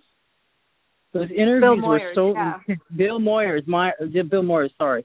Uh and Bill Moyers was asking these questions and the way Joseph Campbell would sit there and and uh and talk about this richness and this depth and he really studied all world's religions. And uh the things he was talking about was mesmerizing you know and yeah. um and me that uh I have like sought that out and I actually going to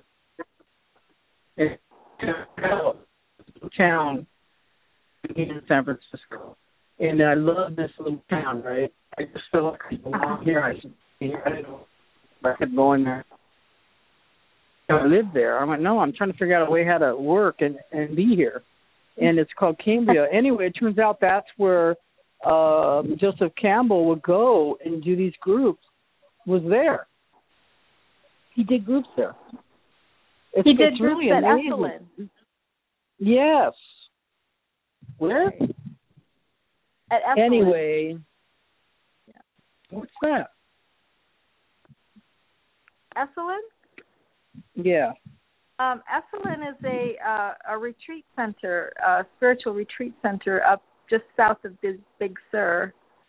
Yeah, exactly. He, right. He did a lot of retreats. In fact, a lot of I didn't know. um, videotapes. Um, we actually, my husband and I gave a workshop there uh, once on alchemy, um, and I've taken a lot of my dream workshops were taken up there with my my dream shaman is uh, Robert Robert Moss, and he gives a lot of dream workshops up there, and it's a wonderful place to. Uh, it's on the side is. of a cliff, and just Wow. marvelous to learn and experience. Yeah, and so Joseph Campbell did spend a uh, taught there quite a bit. Uh, even his wife taught there, uh, gave workshops there, I believe.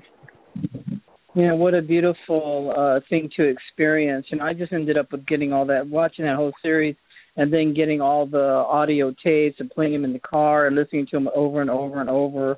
I still uh have a copy that I wore out and uh it turned out that one my best male friend uh he had a copy too. We just found this out recently. Like he looked at my shelf, he said, "You have a copy of that whole series?" I went, "Yeah." He said, "I have a copy too." And it's just like this whole different like language that people speak that are into this kind of thing. You know what I mean? Yeah. Because it's describing how beautiful life can be, and that uh to to bump into fellow seekers is nothing like it. It's like finding your family, really. Absolutely, absolutely. So what? Yeah, Uh, so how do you apply your concept of secret uh, synchronicity with the work you do with other people? Well, um, I when I work with uh, organizations, um, I don't quite use the term synchronicity, and I use it in the context of trans- I use it in the context of transformation and transition. Um, so when when people are going through a major uh, reorganization or a change in corporate culture or you know some major event, um, a lot of times they will um, you know things feel like they're falling apart, which is part of the transformational cycle, and nobody likes that, especially not organizations and corporations, and so they will implement all kinds of um, decrees and you know they will take all kinds of action to stop the falling apart from happening when actually you know maybe that's something that needs to happen in order to go to the next step. The the system itself knows what to do and is trying to move through through to transformation but you know a lot of times corporations don't understand what's happening and will intervene and interrupt a natural process that's actually working so I try to help uh, organizations understand what are the what are the different stages of transformation. What are the different uh, what what are the appropriate behaviors associated with each stage? How do we navigate the difficult periods of uncertainty? You know, what actions are appropriate? What actions are actually damaging? You know, so I work with organizations in that way. Um, when I work with individuals, uh, that tends to be more like coaching. And um, usually people come to me if they find themselves in the midst of profound change, where their life is coming apart in some way and the things that they have always tried aren't working anymore. Then, um, see, as long as people have an idea of what to do, uh, it's very hard to to work with them in terms of synchronicity because you have to try Mhm. everything that you know first and it's only when none of that works then it's like okay let's do this other work um and it's that you find yourself in that place of profound not knowing and the dark night. And then then we start working with dreams and synchronicity and symbols. And um very often um people will have night dreams but a lot of people don't remember their night dreams in which case um, life seems full of symbols for them. You know, the symbols will break through. If you can't remember your night dreams, it'll break through into your waking life, and you'll find uh, yourself flooded with images or messages. You know, animals. People will report animals are doing strange things around them, and you know, um, if you just they a lot of times they don't know what's happening they don't know what to do and they just feel overwhelmed and so i help help recontextualize things for them and then help them work with these signs and symbols that are coming through um, and and start to map them and journal them. Sometimes people like to paint and draw them. Some people like to dance them. Some people like to sing them. Um, right. it's a real it's a really rich creative period of time. Uh we work on heart approaches to living as as opposed to thinking approaches you know as opposed to doing ego things that we're doing the things you think you're supposed to do. The idea is to is to play and to unhook all the shoulds that you're you feel like you need to do. And if you have obligations and you have children and you have you know mouths to feed of course you can't just abandon all of that in which case we try to carve out some time where you can you can let yourself go and and not be encumbered all the time. But that's kind of some of the things we do and how we work with it. Um a lot of times what happens is people will will suddenly find something has shifted. Sometimes i've worked with people and we haven't worked explicitly with the material. I haven't explicitly told them what what uh how i work with stuff. You know maybe they're not maybe they don't have that vocabulary so i don't use the term synchronicity. I don't use jungian psychological terms. But still it's the same territory you know and there are still heart actions that you can take. Um there's still a way to play that doesn't have an objective you know. So you're you're playing maybe you like to play soccer, so you play not to win and not to get exercise, but just for the fun of playing. You know, right? Um, there there are any number of things you can do during this time that will that will shore your soul up and get you get you through it and help you navigate the transformation successfully into the new person that you were really that you really came into this life to be. Yeah, I have a um a little saying on my wall at my office. It says, "It takes courage to turn out to the per- be the person to to it takes courage to be the person you're really meant to be." You know, it does take a lot of courage. yeah. Yeah. Yeah. Really yeah. Yeah, because you've got to shake off so much to get to that inner core. So we only have like let's uh let's see here, uh like 17 minutes to wrap this up, but I really wanted to ask you about the shamanistic aspect of what you do because you're a certified uh, shaman. So let's can, you, can we talk about um, your practice as shamanism, how that came about, and what happened to you, and how did you get certified? Because I'm interested in the process for that. Okay. Um, well, I it came about because of because of dreams actually. My dreams are very very vivid. They involve lots of animals lots of um other beings not not necessarily human. And um and these were very real to me. They were very real in my life. And and i found that you know um animals really responded that that there was like you were talking about communicating with your dog. And you know i've mm-hmm. had dogs and cats and even other animals in in you know wild animals crows and um raccoons and possums and uh coyotes and um and i i realized you know it was just so much more than what other people that i knew my friends and my um my coworkers admitted to to experiencing um that i just I just kept all of that in the back of my mind. And I had already been studying Jung and um and then Robert Moss is a is a, shamanic dream teacher and uh he was coming to our area and my husband had come across some of his tapes and that's kind of that was the introduction. And I like working with dreams from both the Jungian perspective, which is very deep and uh, and even goes into a lot of theory and conceptual type work, conceptual type ideas. Um, and also, I liked working with the shamanic perspective because there's an immediacy. There's it's embodied. It's very uh, direct and it's very visceral. And you can often, you know, sometimes you don't.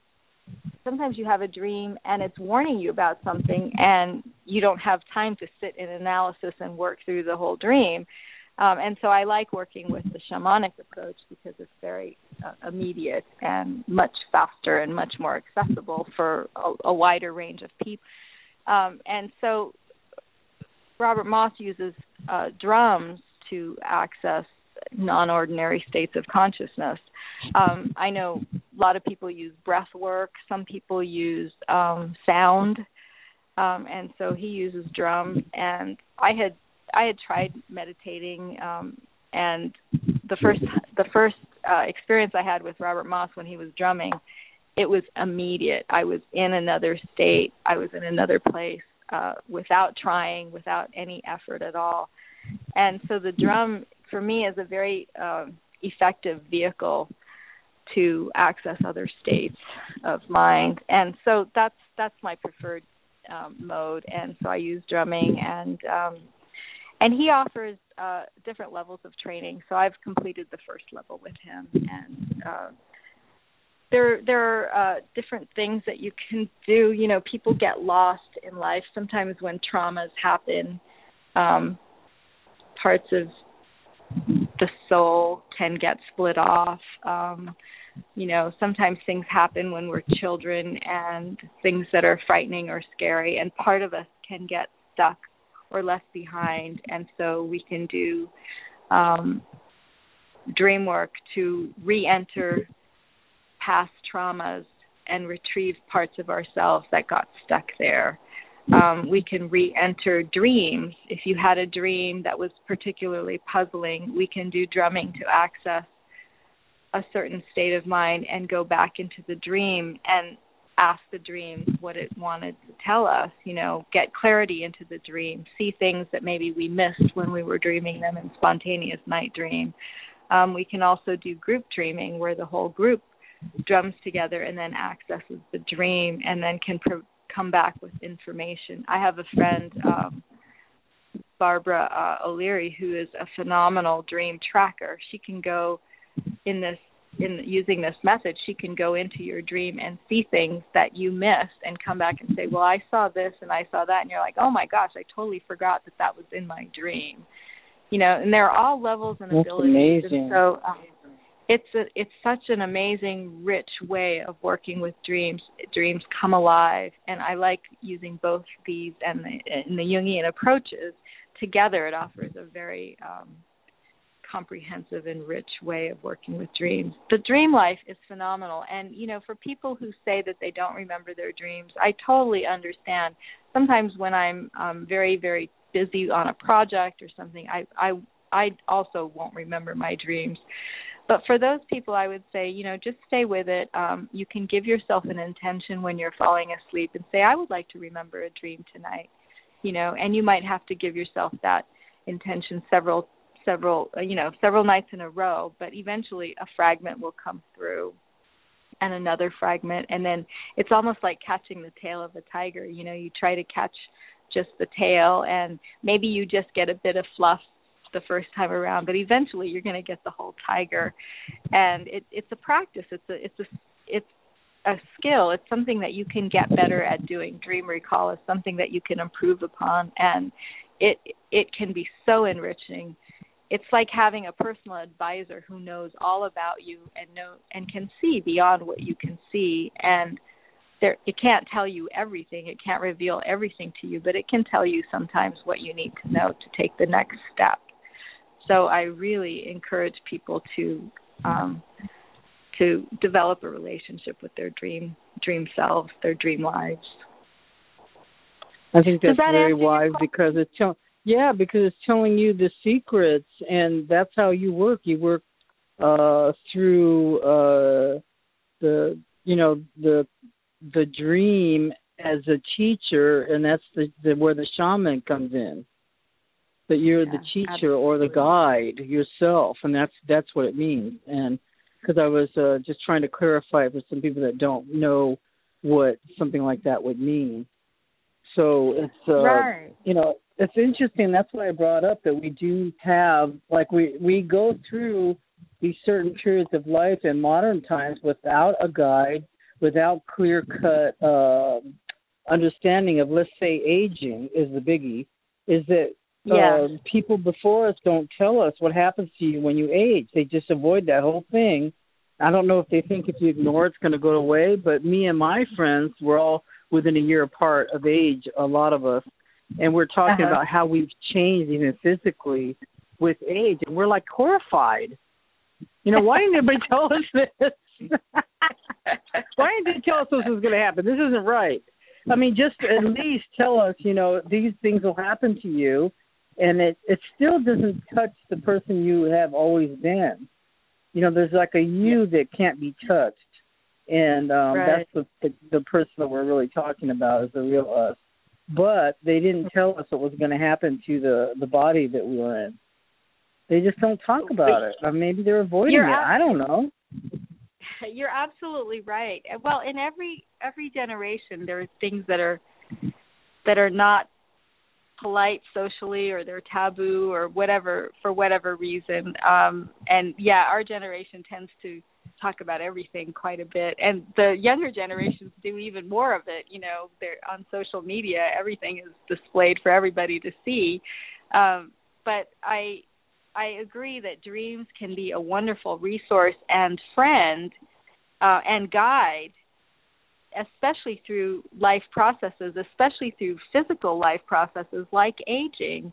Um, I remember, I remember having a dream where um, my younger me was looking in the mirror at an older me, and somebody behind me whisper was saying goodbye, and um, and I took that as heralding the next stage of life you know the next stage of being a woman that that um some of the things of my youth were saying goodbye and they were no longer part of my life and and if i hadn't had that dream i would have just been continued to be shocked by my deteriorating physical condition but it was very it was very helpful and the dream was saying, dream. "Just say goodbye." You know, just, let say it goodbye. It's, it's okay. It's okay, and it was a very gentle goodbye. It wasn't, you know, it wasn't a Mhm. big deal or anything. It was like she was leaving, and this other, this other more, you know, more mature woman was in her place. Um, right.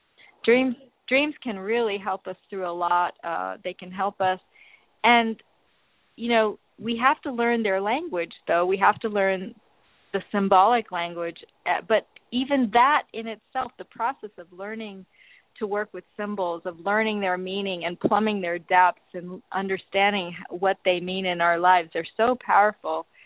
That is so enriching. That process is hugely enriching. Um, all of it just it just opens life up in a way that that I, I actually never dreamed was possible. It makes everything so much richer.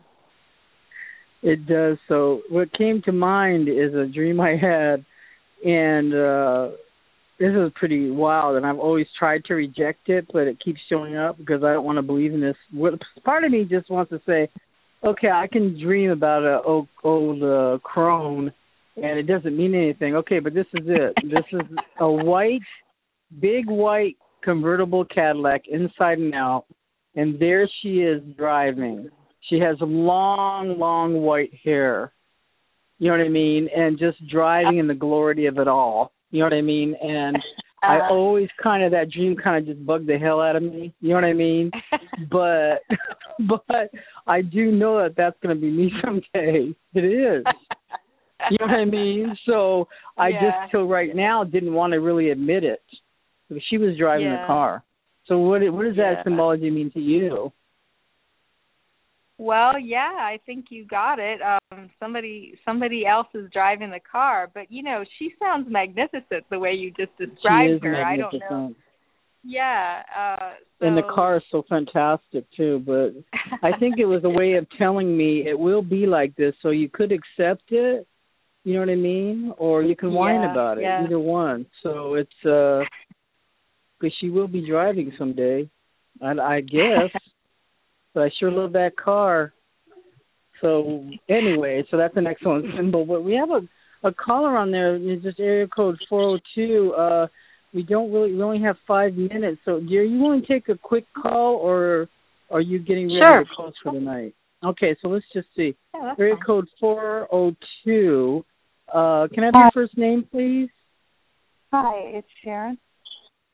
Hi, Sharon. Uh, we, we have time for a quick uh, question for our guest tonight, Cynthia. Well, I uh I was listening, just listening to the to the show, and I was very interested in um her shaman healing. Yeah. I didn't get whole show, but I've had uh you know, a lot of health issues and I didn't know she'd be able to help. Hmm. Well, um, so we only have a few minutes, but you could write to me um, on my email address at Cynthia Cavalli Consulting at Outlook.com, or you could you could access my website and um, and contact me that way, and then we can pick it up that way. How does that sound? That's great. Okay. Oh, good. Thank you, Sharon, for calling in. Thank you, Uh-huh. Cher, very much for calling in, and uh, just please contact her with your questions because uh, I I really feel that she could help you. Okay, thank you. Okay, take care. Okay, bye bye. So you know that's really important. Is that um, uh, I don't know if it's the pollution in the world and things like that, but you know, people are getting sick with a lot of auto autoimmune disorders, thyroid conditions, things like that. Right. I think it's a direct result of of what's happening uh, to our world, and we need uh, like strength. I don't know if antibiotics are the trick, or is it uh, you know that combined with how do we counteract the negative things influencing our health? Right. Well, certainly a more mindful approach to living will go a long way towards healing some of the challenges that we face at a much deeper level.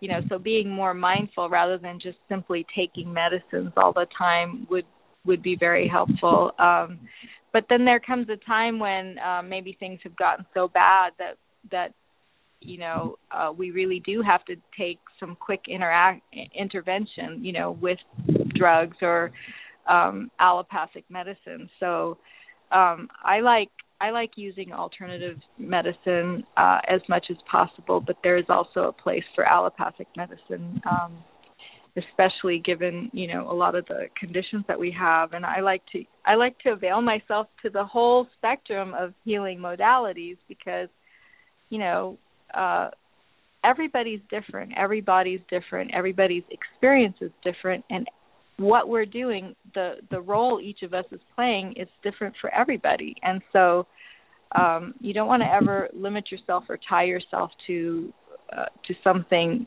at the risk of missing out on something else that might be helpful to our healing and our wholeness.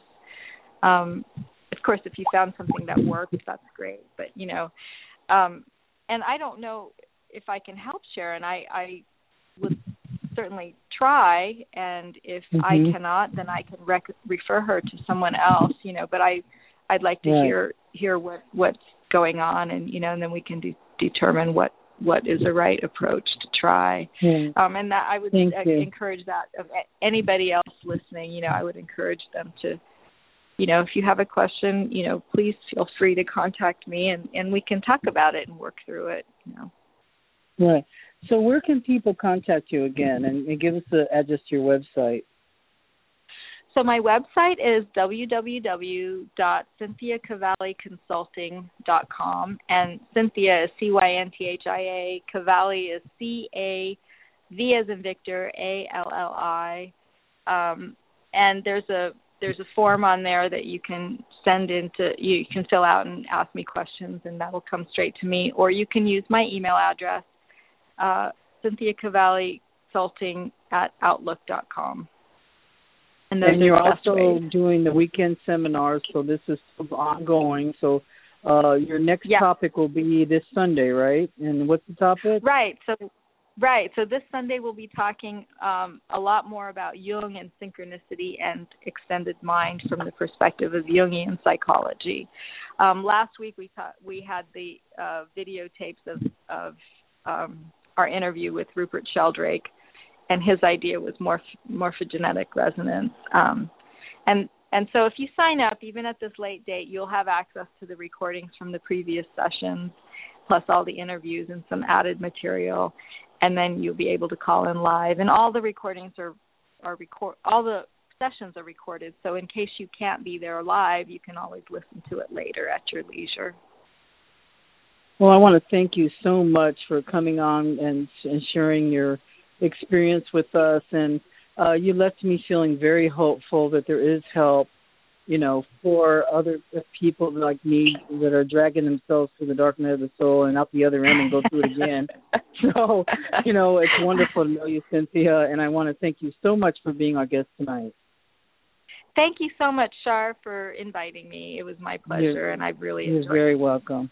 You're you're welcome anytime too. So, uh, uh, just want to say good night, and uh, you take care. And I'm going to just uh, close out the show now. So I just want to thank you again. Take care. Okay. Thank you. Bye bye. Okay. Bye bye. Bye.